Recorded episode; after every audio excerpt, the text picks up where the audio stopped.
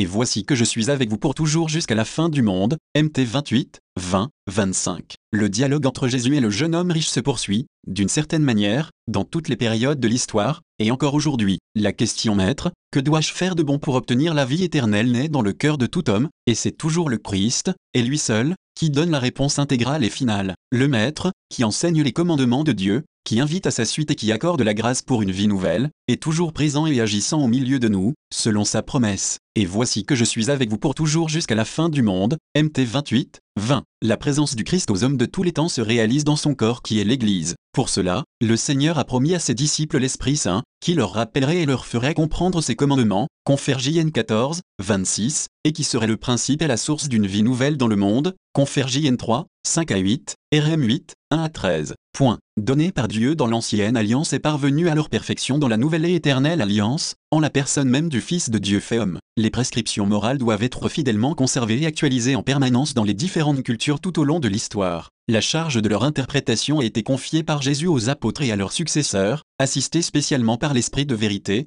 qui vous écoute m'écoute, LC 10, 16, avec la lumière et avec la force de l'Esprit, les apôtres ont accompli la mission de prêcher l'Évangile et de montrer la voie du Seigneur, Conférac 18, 25, en enseignant avant tout à suivre et à imiter le Christ, pour moi, vivre, c'est le Christ, PH 1, 21, 26. Dans la catéchèse morale des apôtres, parallèlement aux exhortations et aux indications relatives au contexte historique et culturel, se trouve un enseignement éthique avec des normes précises de comportement. Cela apparaît aussi dans leurs lettres, qui contiennent l'interprétation, guidée par l'Esprit Saint, des préceptes du Seigneur à vivre dans les différentes situations culturelles, conféré RM 12 à 15, une compagnie 11 à 14, GA 5 à 6, 2P 4 à 6, Col 3 à 4, 1P, JC. Au début de l'Église, chargée de la prédication évangélique, les apôtres ont veillé sur la rectitude de la conduite des chrétiens 35, en vertu de leur responsabilité pastorale, comme ils ont veillé également sur la pureté de la foi et sur la transmission des dons divins par les sacrements 36. Les premiers chrétiens, issus du peuple juif ou d'autres nations,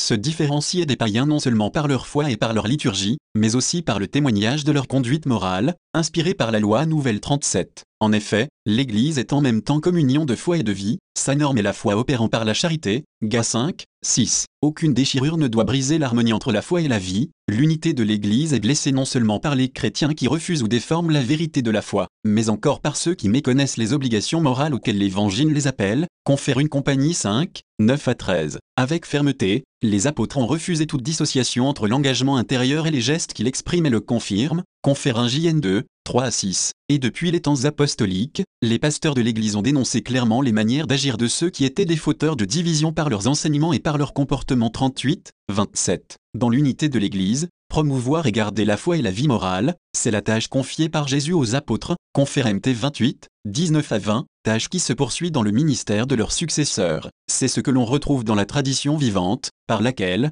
comme l'enseigne le Concile Vatican II, l'Église perpétue dans sa doctrine, sa vie et son culte, et elle transmet à chaque génération tout ce qu'elle est elle-même, tout ce qu'elle croit. Cette tradition qui vient des apôtres se poursuit dans l'Église, sous l'assistance du Saint-Esprit 39. Dans l'Esprit, l'Église accueille et transmet l'Écriture comme témoignage des grandes choses que Dieu a opérées dans l'histoire, confère LC1, 49, elle confesse par la bouche des pères et des docteurs la vérité du Verbe incarné. Elle met en pratique les préceptes et la charité dans la vie des saints et des saintes et dans le sacrifice des martyrs. Elle célèbre l'espérance dans la liturgie. Par cette tradition, les chrétiens reçoivent la voix vivante de l'Évangile 40 comme expression fidèle de la sagesse et de la volonté divine. À l'intérieur de la tradition, avec l'assistance de l'Esprit Saint, se développe l'interprétation authentique de la loi du Seigneur. L'Esprit, qui est à l'origine de la révélation, des commandements et des enseignements de Jésus, veille à ce qu'ils soient gardés saintement, exposés fidèlement et appliqués correctement dans tous les temps et dans toutes les situations. Une telle actualisation des commandements est le signe et le résultat d'une profonde intelligence de la révélation et d'une bonne compréhension, à la lumière de la foi, des nouvelles situations historiques et culturelles.